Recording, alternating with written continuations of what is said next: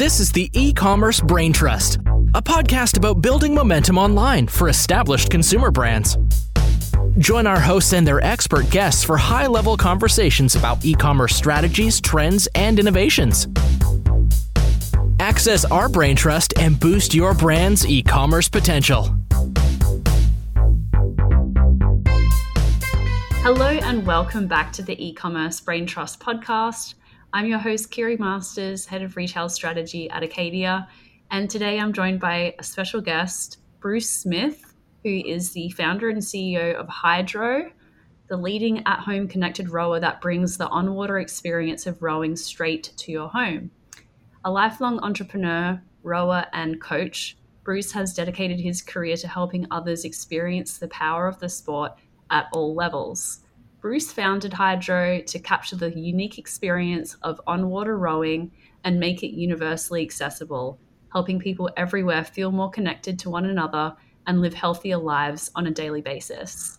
Welcome to the show, Bruce. Very nice to be here. Thank you for the lovely introduction. Uh, that was, uh, we should get you to do all of our readings. It's great. Thank you. Well, I'd love to hear. I mean, we're going to get into your entrepreneurial story, more about um, Hydrow's retail strategy. Um, for you know, we've got a lot of nerds listening to the show who want to hear about that. But I'd love to first just start with how did you first fall in love with rowing? I, you know, rowing's like a little bit odd because the when I started rowing in college, which is a few years ago now, uh, it was not an accessible sport. So the only way to really learn how to row is that, like if you went to college or prep school in New England or England or somewhere like that, Australia, and there weren't learn to row programs. It was all this like college based thing, and it's kind of weird because it used to be the most popular sport. Like the, literally, it was it was like football. It was like eighty or ninety thousand people would go watch a rowing race in nineteen fifteen, you know, mm. in, in New York City, and bet on it and cheer and have a great time on Sunday afternoon. So when I started, it was this really obscure little thing, and and um, I think that's what I enjoyed about it. It was like hard to get to, and uh, there's something about the rhythm of moving with other human beings and the combination of being outside on the water. So you're in this rowing shell, and rowing shells are called shells for a reason. It's like the the skin of the boat is less than a quarter inch thick, and so you're basically sitting like in this this very like fragile thing that connects you very direct, directly to the water and you're moving with other people and you're moving your, your whole body you're like it's a full body exercise. So it was that combination of water and you know doing doing this cool thing with other people and it was very very addictive. And once i started i tried to stop a few times. I tried to quit and it I, you know kept pulling me back in. I just couldn't i can't i can't get out. Here i am you know 30 years later still still stuck in this thing. Wow. That's great. And it, it is interesting to hear about that, um, the societal or, or cultural um, significance of rowing as like an elite kind of sport for the upper upper echelons. And I've recently gotten into sailing sailboats. Yes. And that's got kind of a similar vibe, yeah. although you know, like the, going and uh, joining a racing team at your local lake, like no, they they'd love to have you. So right. yeah. has an unfair reputation, I think. Yeah. Yeah. The uh, the Winklevoss twins are in fact early investors in Hydrow, um, and they kind of you know like Harvard, Harvard, like you know Harvard, Harvard, yes. like very very successful, and and they kind of epitomize that creamy center of privilege, like white male privilege. But the flip side is that I spent ten years working at a place called Community Rowing here in Boston, and that was a uh, it's a you know it's a rowing club, but it was a nonprofit and it was dedicated in, exclusively to making rowing genuinely accessible to uh, to everybody. So it was that it was kind of that experience that led me to Hydrow because we we're not for rowers, we are for non-rowers, and that's kind of it. I think people sometimes lose that perspective because it is like we, you're invited into this world that is um, was exclusive but is now genuinely accessible. So mm. just you know you can get on your Hydrow anywhere. Yeah, well let let's talk a little bit about your time at Community Rowing in Boston, where you were you, were there for ten years as the executive director. A couple of a couple of points I pulled out from my research was that you led Community Rowing to become the largest rowing outreach organization in the world during that time. You tripled operating income of that organization during the great financial crisis and created several innovative initiatives to transform it um, during your time there. So I'd love to hear about like what what were some of the key ingredients that were necessary for that outcome. Yeah, it's an amazing place. And first of all, it's really, you know, it was it was a group effort. I mm-hmm. happened to be there during this period, but it was a very, very fun community. The thing with rowing is that there's this preconception that it's really hard to learn how to do it. And the boats are fragile and need to be reserved for people with a lot of skill. And, and if you are like a young kid or if you have a physical or mental challenge that it's you know it's not really for you and you're not invited to the party and so cri uh, was dedicated to breaking down those barriers and making the the charles river in particular this amazing resource for people so you could get out in the water and have this amazing experience with other human beings and it wasn't contingent on how much money you had or where you went to college like you could come from anywhere and so we started a whole bunch of programs aimed at kids from the boston public school systems programs to serve military vets who are coming back from conflicts in, in Iraq, uh, who may have had invisible injuries and weren't as comfortable in sporting settings as they used to be. Programs for people with all kinds of physical challenges, kids who uh, couldn't participate in regular team sports, and then at the on the flip side, you know, people who wanted to compete at the very highest level too. So is this really amazing and positive mix elite athletes training for the world championships and the olympics and kids from down the street in brighton who had never like they didn't even know there was a boathouse until somebody went and collared mm. them dragged them down through the door you know so it was a very very fun experience and we ended up growing you know when i started we would serve like 150 or 200 people a day sometimes 300 and by the end we were serving over a thousand people a day during the summertime and it was just amazing you'd see people come into the parking lot and park or walk walk through the front door and they you know they didn't have a smile on their face and almost every single person who got off the water leaving had a big smile on their face. Yeah. That was the like that's what we wanted to to deliver to the world with Hydrow. That transformative yeah. like give us a few minutes of your day and we guarantee you will feel better. You'll get that Hydrow high. I love that so Hydrow is for lack of a better term um, d2c brand that you have called the best workout experience in the world, which is definitely a, an alluring proposition. Um, and I'd love you, for you to explain more about how that works. It's it's not just about the hardware component and the actual device, but a big component is that the workouts allow the user to experience different rivers around the world. So I'd love to hear about how you're building that content first, product led strategy.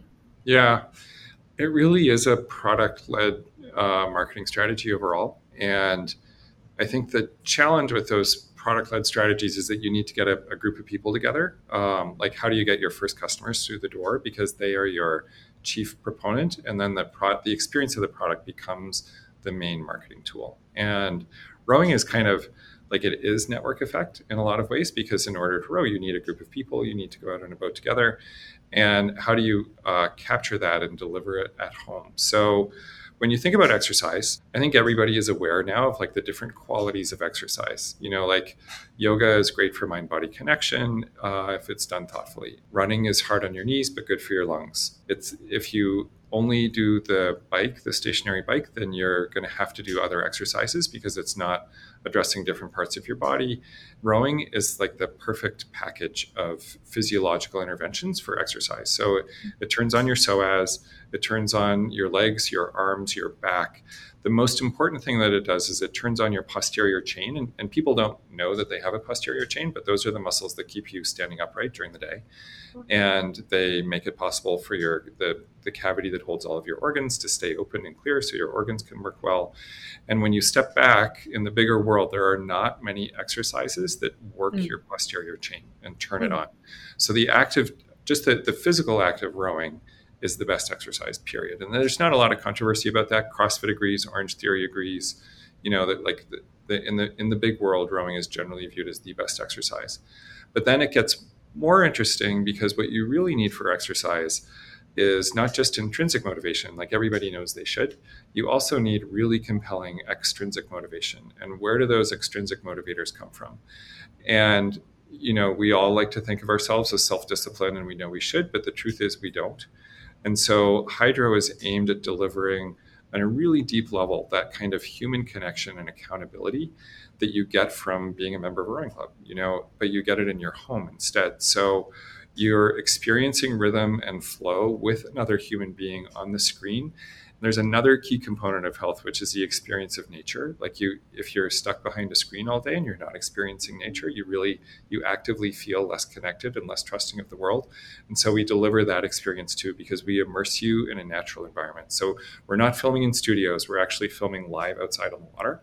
Mm-hmm. And so mm. you join that person, so you're experiencing rhythm and nature and water. When you put that package together, I know it's really, like and i gotta say like somewhat to my surprise like it works. Our nps is 87 you know like when people the um, it's a little bit frustrating as a d2c brand. Uh, people get their Hydrow and when it arrives after about three or four workouts we get this happens all the time. We get notes saying oh my god i had no idea. And that's like that's kind of a problem you know when you're trying to sell something but the the, the experience of the product really is that compelling because it hits all of those different pieces. It's your whole body, mm-hmm. it's your soul, it's social connection, it's experience of nature, all wrapped into one. And it's um, it's done very thoughtfully. Like we have a very thoughtful approach to whole health.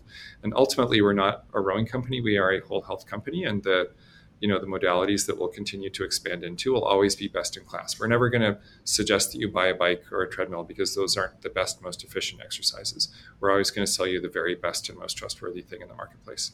So continuing to build that story and that that experience, I think we'll see. You know, George Clooney made a movie about boys in the boat. I think that's going to be kind of a watershed moment for rowing. It's you know it's coming out um, at Christmas time this year, and it's I think it's one of those things that will make it clear that rowing is genuinely accessible to everybody. Great. So with the product led strategy and you and you mentioned some you know chal- a challenge with that is like people are actually pleasantly surprised by the experience um, and it's more than they expected which is great i guess what have what are some other lessons learned from from that approach so far yeah we had um like we lived through this like wild pandemic up and down and it was, you know, in 2019, like we had this really great idea. We were going to build a rowing machine that provided an immersive experience, and we started to sell that rowing machine, and then the pandemic happened. So it's there was this moment when we all of a sudden went from, you know, a, a beginning startup to we're a mass market company, and mm-hmm.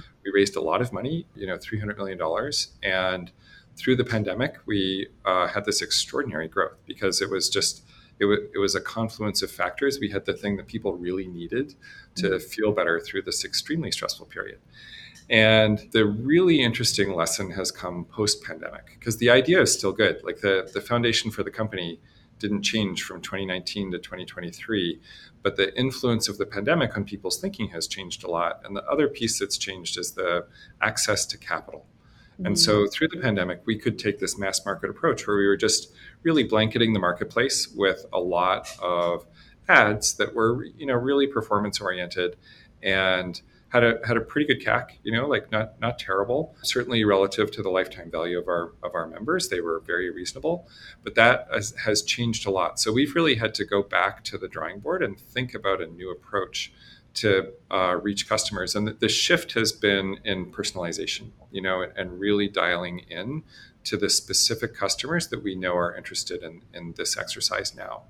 And it's it's um, it's a very different exercise, and, and you can see it in the change in our leadership. So, our CMO Gretchen Saegh Fleming, uh, through the pandemic, was from L'Oreal, which is you know big like giant marketing budget and big mass market campaigns, and now we're really focused in on 1P data and earning people's trust even before they come into our ecosystem. So it's it's been a it's been a wild wild ride and, and really exciting to have to change that strategy with our company. Can you give us some examples of what that personalization has looked like or enabled you to do? Yeah, it's not it's not rocket science. I think um, so. We're we're a, an L Catterton backed company, and they also backed Oddity. Uh, which is a makeup brand that does, I think, you know, uh, kind of world class personalization in terms of earning customers' trust before they have purchased. And um, for us, that means, you know, making sure that we have a value proposition out there that encourages people to give us their um, their email or their telephone number so that we can reach out to them and share some really useful information with them. And it's a process. You know, the marketplace is changing so fast, but I think, you know, the the seeds of um, you know performance marketing being a complete uh, disaster were sowed by Apple, and it's really forced people to be much more innovative as they want to scale and grow. And it, you know, trees don't grow to the sky, and if, if you're going to do a mass market product, you really have to find an engine that is not contingent on increasing your performance marketing spend. So, how do you do that? You have to have a value proposition for future customers that makes them want to be a part of your brand before they've bought anything you know and so it's building that engine and we have amazing content around around workouts and information about whole health and fitness and it's it's building that engine so that we can build those lists. And then, as, you know, we're highly seasonal products. So through the year, we build those relationships and, and build that really substantial list. And, and it's not it's not just about building a big list and then hitting everybody with an email. That's a disaster. What you have to do is deliver value. And it's it's building that engine. And I would say that we're still in the early days of, of building that system but it's incredibly effective both both from a cost perspective and it's brand accretive. You know, like over the long term, we want to be the most trusted whole health brand in the world, and this conti- contributes substantially to that effort. Mm. So it's from my perspective, I love it, and it gets us out of the you know the evil clutches of Google and Meta. Um, yeah. you know, to, to some degree, but you still you still have to put some money behind those, you know, those quizzes and and uh, making sure that you've got enough people who are seeing the value prop out there, but it's a combination of organic and paid that leads people to trust the brand even before they've made a purchase. It's highly considered. You know, you've got a dedicated space in your home. It's forty or fifty bucks a month. It's mm. it's really it's something that takes people a long time to decide about. So it's building mm. those relationships in advance, and then when the time comes, um, you know, whether it's holiday or New Year, New You, and people really are looking for that purchase, then you have a chance to harvest at a really, really efficient rate. So mm-hmm. it's um, it's it's a radically different approach from building this massive top of funnel awareness and measuring your brand awareness in the marketplace and what's unaided and what's aided, and then trying to figure out how that's all going to convert. It's really much much more specific, and to my mind anyway, um, much more valuable over the long run. Very cool. Ah, super interesting. And so you also sell Hydrow on Amazon. Yep. And at one point, I've been in the Amazon space for eight years. And for, for the longest time, that was like such a taboo for D2C brands, you know, like selling to another, through another, you know, channel.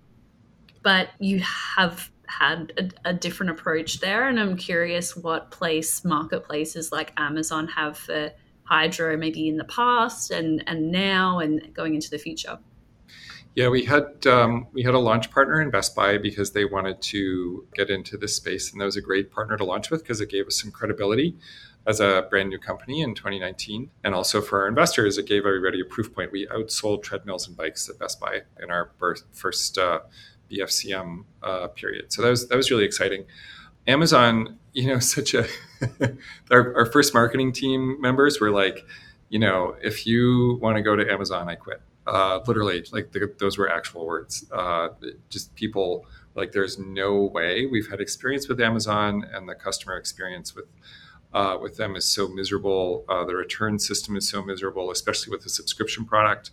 You know, they'll take a return and they'll send the returns out that you have no control.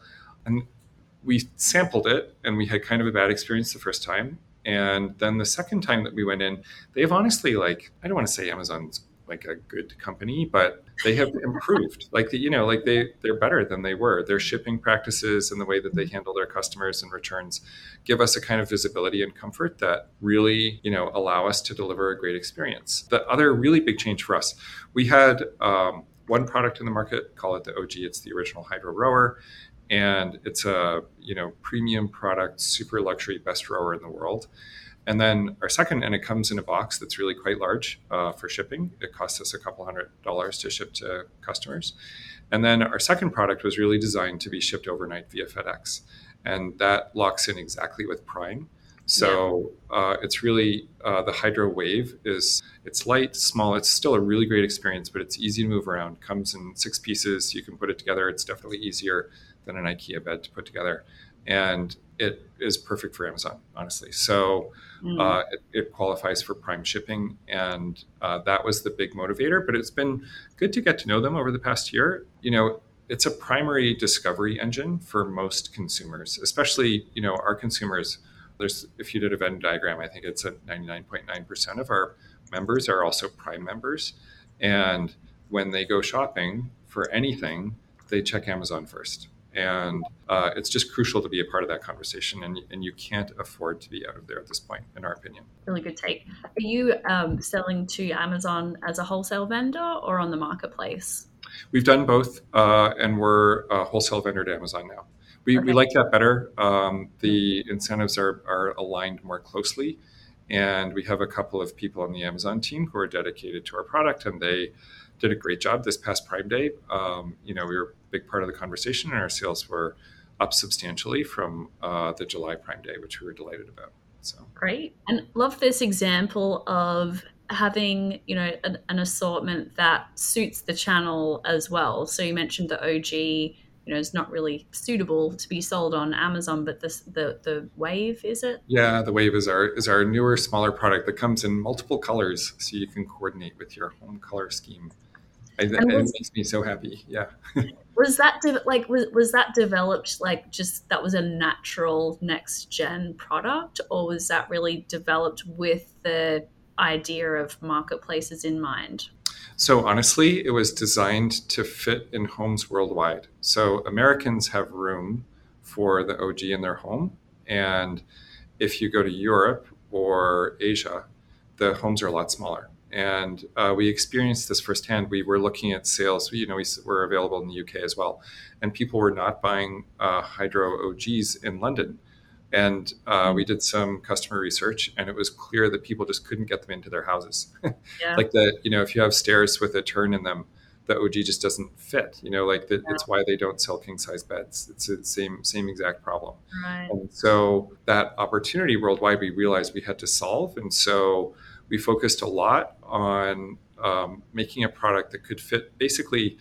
Like if you have a, a space beside your bed to make your bed, the wave fits exactly there and it comes in uh, pieces so you can take it apart and move it around by yourself and take it into very narrow corridors and et cetera et cetera. And we can ship worldwide at, at a very low cost. So our, our, shipping cost went down by about 80% uh, with the wave. So it was a very at the time we didn't realize how crucial it would be to make a product that was easier to ship and move around but it was it was to fit that worldwide market. That was the initial driver and then drive down our shipping costs as well. Bruce last question from you. I'd really appreciate your time and it's been great learning about your journey and how you're thinking about how your thinking has evolved really with um, Hydrow and and the marketing approach there.